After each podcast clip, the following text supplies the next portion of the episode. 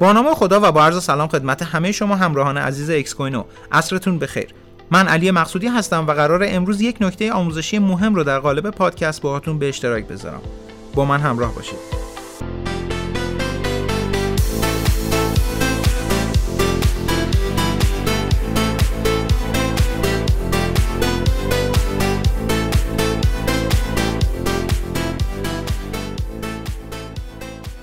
هولد بهتره یا ترید بازار پر نوسانه. از یک طرف هم ماهیت بازار ارزهای دیجیتال سعودیه.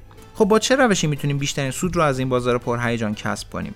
توصیه کارشناسان و فعالان این حوزه اینه که کسانی که تازه به دنیای ارزهای دیجیتال پا گذاشتن بهتر فقط هولدر باشن و به بازار دید بلند مدت داشته باشن. در ادامه می‌خوایم به تفاوت‌های این دو و مزایا و معایبشون بپردازیم.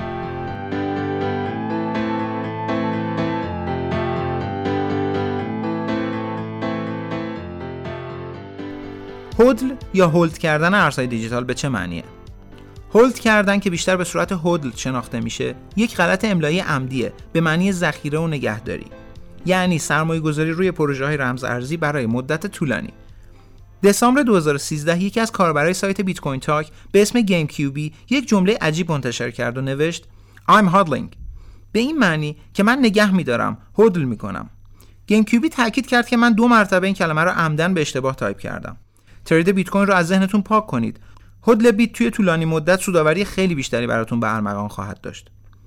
البته به نظر منم خیلی بیراه نمیگه. شما حساب کنید بیت کوین یک سنتی به 60 هزار دلار رسید. یعنی اگه کسی بیت یک سنتی رو نگه داشته باشه پولش الان 6 میلیون برابر شده. با کدوم trade میشه همچین سودی به دست آورد؟ گیم کیوبی میگه واضحه که یک trader حرفه‌ای می‌تونه بیت رو توی کف قیمت بخره و با بالاترین قیمت هم بفروشه. اما من اصلا تریدر خوبی نیستم. بنابراین هولد کردن رو ترجیح میدم. هرچند هولد کردن به اندازه ترید کوتاه مدت هیجان انگیز نیست اما برای سرمایه گذارا واقعا گزینه بهتریه. اما خب این روش اشکالات بزرگی هم داره. مثلا سرمایه گذاری های اشتباه روی پروژه های پانزی بیدر و پیکر یا شکست خورده پس قانون اول قبل از انتخاب یک ارز دیجیتال برای سرمایه گذاری اینه که اون پروژه رو حسابی بالا و پایین کنید. اهداف پروژه تیم توسعه کاربرد اون ارز تعداد توکن قابل عرضه حجم بازار سوابق و کلی چیزای دیگه. این پادکست یک توصیه مالی نیست. یعنی چی؟ یعنی اگر من یا هر کس دیگه بهتون یک ارز یا پروژه رمزارزی رو معرفی کرد چشم بسته نرید روش سرمایه گذاری کنید.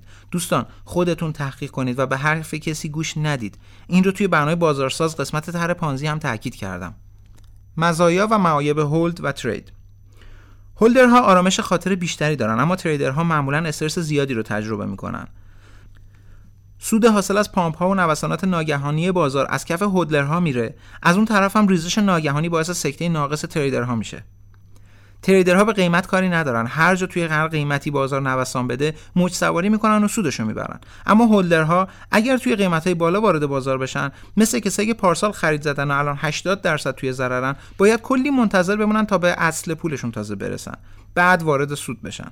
تازه اگه بدشانسی نیارن روی ارزایی مثل لونا سرمایه گذاری نکرده باشن.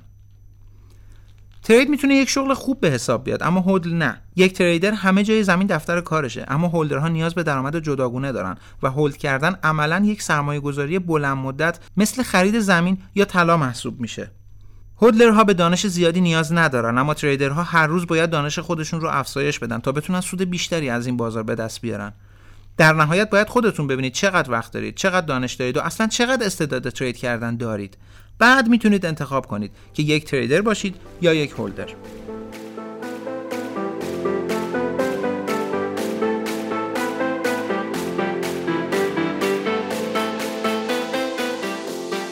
دوستان به پایان پادکست امروز رسیدیم.